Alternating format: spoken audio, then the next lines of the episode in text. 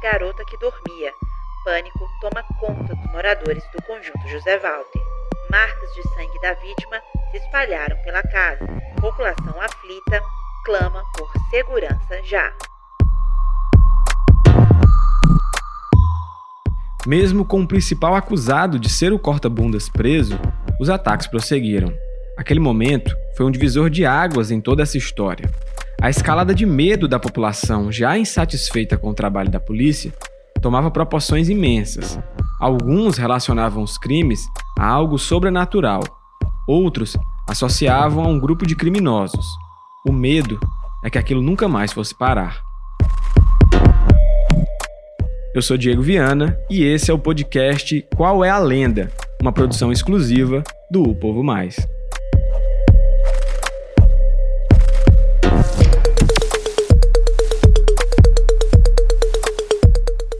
A hipótese mais comentada pelo povo no bairro é de que Maria Mirtes Uchoa, mãe de MacDonald, estaria coordenando novos ataques para inocentar o filho, preso naquele momento. A mãe de MacDonald que na época tinha 46 anos, era doméstica e também morava no conjunto José Walter. Bastante conhecida no local, Maria Mirtes já havia tido um pequeno comércio no mercado público do bairro. A documentação da época evidencia que o tal plano ousado de Maria Mirtes literalmente caiu no senso comum da população. Se as redes sociais existissem naquele momento, essa história com certeza teria viralizado. Mas, como boa parte das histórias de rede social, aquela também faltava comprovações. A pergunta mais comum era: até onde iria o amor de uma mãe por um filho? Aquilo era quase como um roteiro de um filme. A questão era: ficcional ou de terror? Além de apontar Mirtz como mandante dos ataques, muitos no bairro lhe imputavam uma fama que jamais foi comprovada, associando a receptações de mercadorias roubadas e ligação com drogas. Realizando uma cobertura integral do caso, o jornal o Povo também conseguiu ouvir Maria Mirtes sobre aquelas acusações. Em relato ao jornal, Maria Mirtes revelou estar muito assustada com toda a situação envolvendo o filho e ela. Abre aspas. Pelo amor de Deus, isso é demais. Se chegarem a me matar, os culpados serão o delegado Jurandir Batista e a comissária Nilda. Fecha aspas. Em prantos e bastante desesperada, a mulher também revelara ao povo o temor de ser linchada no bairro. Com a prisão de McDonald em Brasília, o caso parecia estar liquidado. Algumas testemunhas o reconheceram, outras não. Ele sempre afirmou inocência. Mesmo sem provas concretas, permanece preso no Instituto Penal Paulo Sarazati. Para complicar ainda mais, aconteceram alguns ataques enquanto o suspeito era mantido preso. Numa tentativa de justificar os novos casos, o delegado Jurandir Batista passou a defender a tese de que Maria Mirtes Uchoa estava financiando os ataques com o objetivo de eliminar as acusações contra o filho. Sem conseguir prender o autor, a polícia utilizou o artifício de uma nova acusação que teve ressonância na comunidade, apesar de mais uma vez não haver provas. Nos relatos resgatados do jornal, Há relatos em que Maria Mirtes afirma ter sido torturada e coagida por policiais. Maria Mirtes afirma ter sido conduzida pelo detetive Pedro Landim, juntamente com quatro agentes, para um matagal nas proximidades do Centro de Abastecimento do Ceará, a CEASA. Os policiais utilizaram artifícios semelhantes aos tempos da repressão. Me colocaram em uma belina branca e lá fizeram tudo comigo. Fecha aspas. Maria Mirtes afirma que foi cruelmente torturada. Puxaram os pelos de várias partes do corpo, deram vários beliscões nos seios e ainda a estupraram. A denúncia da mãe de MacDonald contra os policiais é um capítulo pouco citado ao longo desse caso. Quem se depara com a história do corta-bundas e decide fazer uma rápida pesquisa sobre o assunto, dificilmente vai tomar conhecimento sobre essas acusações. Até onde eu pude pesquisar, não há outras publicações abordando as denúncias.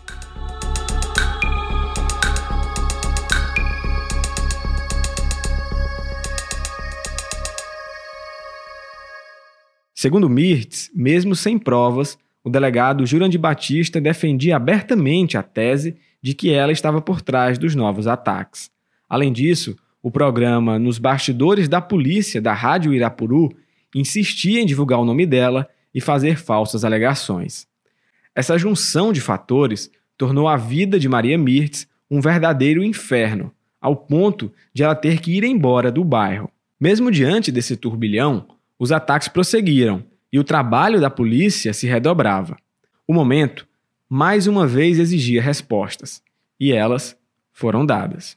Em 13 de outubro de 1986, pouco mais de um mês após a retomada dos ataques, um novo suspeito de ser o corta-bundas entrava em cena. Em uma ação comandada pelo comissário Ayrton Lopes, do 7 DP, a polícia capturou Aparecido Ferreira dos Reis, conhecido como Topo Gigio. Com 26 anos, de corpo franzino e cabelos cacheados, Topo Gigio foi apontado como o autor dos últimos ataques ocorridos no José Walter. O novo suspeito foi capturado à luz do dia enquanto perambulava pelas ruas do bairro. A prisão foi repleta de testemunhas que puderam acompanhar com os próprios olhos o desfecho de mais um capítulo da longa história envolvendo corta-bundas. Os jornais logo estampariam novamente a prisão do novo maníaco. As primeiras palavras de Topogígio após ser preso foram: abre aspas. As pessoas me condenam, mas eu estou com a consciência livre. Vou até o fim. Sou inocente. Não pratiquei isso. Fecha aspas. Ele também relatou sobre a sua vida no local, onde vivia juntando latas e peças de ferro velho e que nunca foi bem visto no bairro. As pessoas tinham medo da sua presença. As alegações de inocência por parte do suspeito não comoveram o bairro. No conjunto José Walter, os moradores tinham uma versão bem diferente da apresentada pelo acusado. Nas ruas, o boato era de que Topogígio agia sob o comando de Maria Mirtz. Apesar de bizarra, a narrativa de que Topogígio era apenas um laranja convencia muita gente, até mesmo membros da própria polícia é que ela realmente chegou a conversar com alguns marginais para fazer ataques semelhantes, enquanto... Esse que você está ouvindo é o escritor e pesquisador Jansen Viana. Ele é autor do livro Corta Bundas, o maníaco do José Walter. Assim como Tales, o Jansen entrou a fundo nessa história, buscando entender cada detalhe que cerca esse caso. Foi as informações que eu apurei, de que o Didi seria uma, uma das pessoas que ela é, combinou de fazer esses ataques para tentar livrar o filho dela. A colaboração do Jansen vai ser muito importante, tanto nesse como nos demais episódios. E dizem também que ela era envolvida com o tráfico, né? Tráfico de drogas. Eu não, eu não sei se é verdade, mas é o que falaram.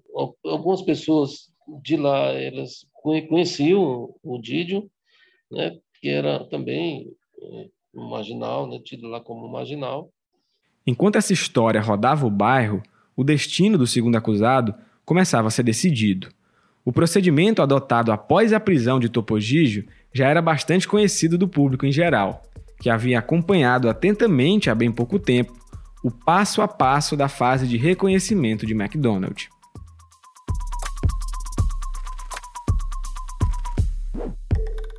Chegava a vez do novo acusado.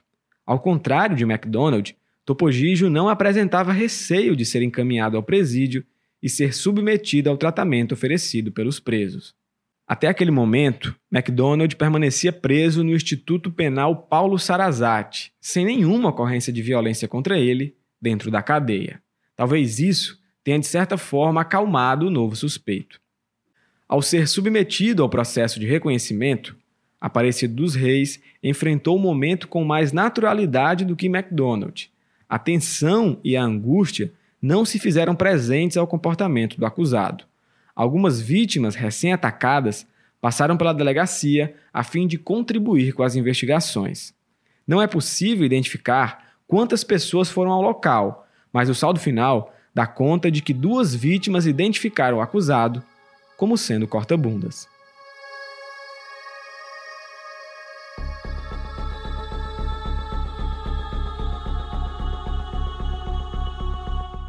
Moradoras do bairro José Walter, Sulamita da Silva, de 37 anos, e a menor Ana Clara Cavalcante apontaram Topogígio como responsável pelos golpes em suas nádegas e braços. Mesmo menor de idade, Ana Clara Cavalcante vivenciou um ataque frustrado do criminoso na cozinha de sua casa, lembrando bem o momento em que Topogígio cortou seu braço e, em um rápido movimento, pulou o muro de sua residência e fugiu. Para ela, não restavam mais dúvidas. Era aquele o corta-bundas. Né, ele, ele já planejava a sua rota de fuga. Normalmente, ele se escondia dentro da, das casas. Os primeiros ataques foram registrados assim: ele se escondia dentro das casas. Aí, no momento certo, ele atacava, cortava e corria. E ninguém conseguia fazer nenhum retrato falado dele.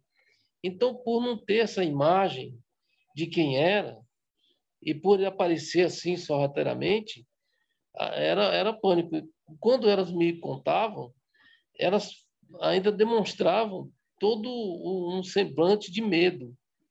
Né? É, é, tanto o corte era é, dolorido, era uma coisa dolorosa, como o pânico de ser é, é, cortada por ele, de ser é, atacada por um maníaco que eles não sabiam quem era e, e havia histórias, né, que era o diabo, que era um demoniado. Então tudo isso rolava na, na mente das pessoas e, e, elas falam assim muito emocionadas ainda. Eu, eu senti isso. Mesmo com o reconhecimento por parte de duas vítimas, ainda faltava muita coisa para concluir aquela investigação. As informações apuradas não eram concludentes e ainda nem sequer era possível confirmar que Topogígio era realmente o corta-bundas.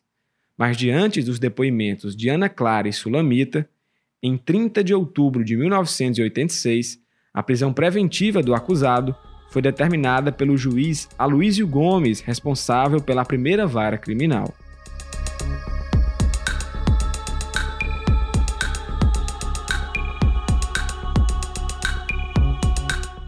Quando a polícia parecia finalmente avançar no desfecho do caso, a história ganharia mais uma ponta solta. Um dia após a prisão preventiva de Topoxígio, enquanto os moradores ainda comentavam pelas calçadas do bairro a determinação da justiça, o terror tomava conta do local novamente. Aquela sexta-feira, 31 de outubro de 1986, coincidentemente uma noite de Halloween, ficou marcada por mais uma madrugada de ataque do corta-bundas. Aquilo foi a gota d'água. Ninguém aguentava mais essa história. Muita gente decidiu deixar o bairro nessa época. Outros organizaram manifestações pelas ruas do José Walter, pedindo segurança e mais atenção do poder público. Mas o que realmente assustava era o fato do corta-bundas ainda estar ali presente, mesmo após a prisão de dois acusados, parcialmente reconhecidos e investigados pelos ataques. O padre Teodoro Kuipers, vigário da paróquia Santíssima Trindade, na primeira etapa do José Walter, classificou o caso como, abre aspas, o corta-bundas não é uma pessoa, é um instrumento de dominação, voltado para a manutenção dessa situação de insegurança que vivemos. Fecha aspas. Para Jurandir Batista, os casos estariam ligados a um grupo de criminosos que vinham agindo na região com o intuito de tocar o terror no bairro. Essa também era uma opinião compartilhada pelo secretário de Segurança da época, Claudino Sales, e de boa parte da população. Hoje, não se admite que um marginal desse continue fazendo vítimas por tanto tempo. Né? A polícia foi desmoralizada.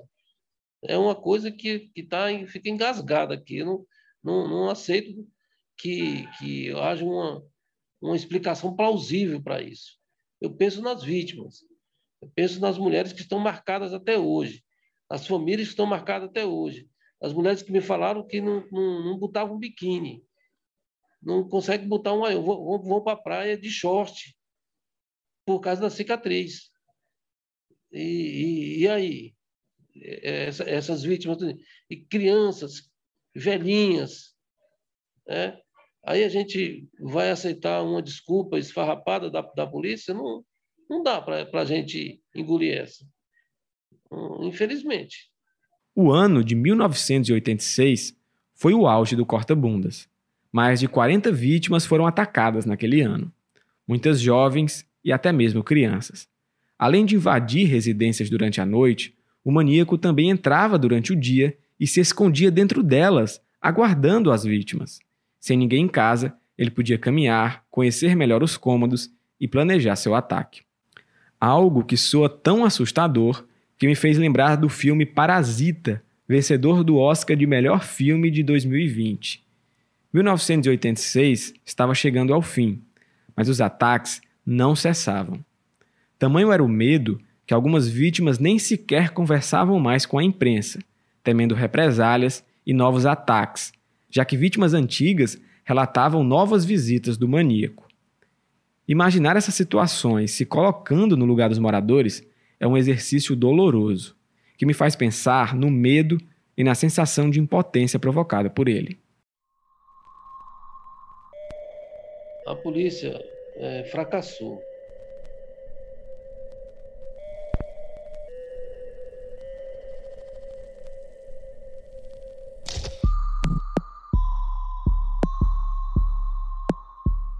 No próximo episódio, você vai acompanhar como a força popular foi determinante para demarcar um ponto de virada dessa história.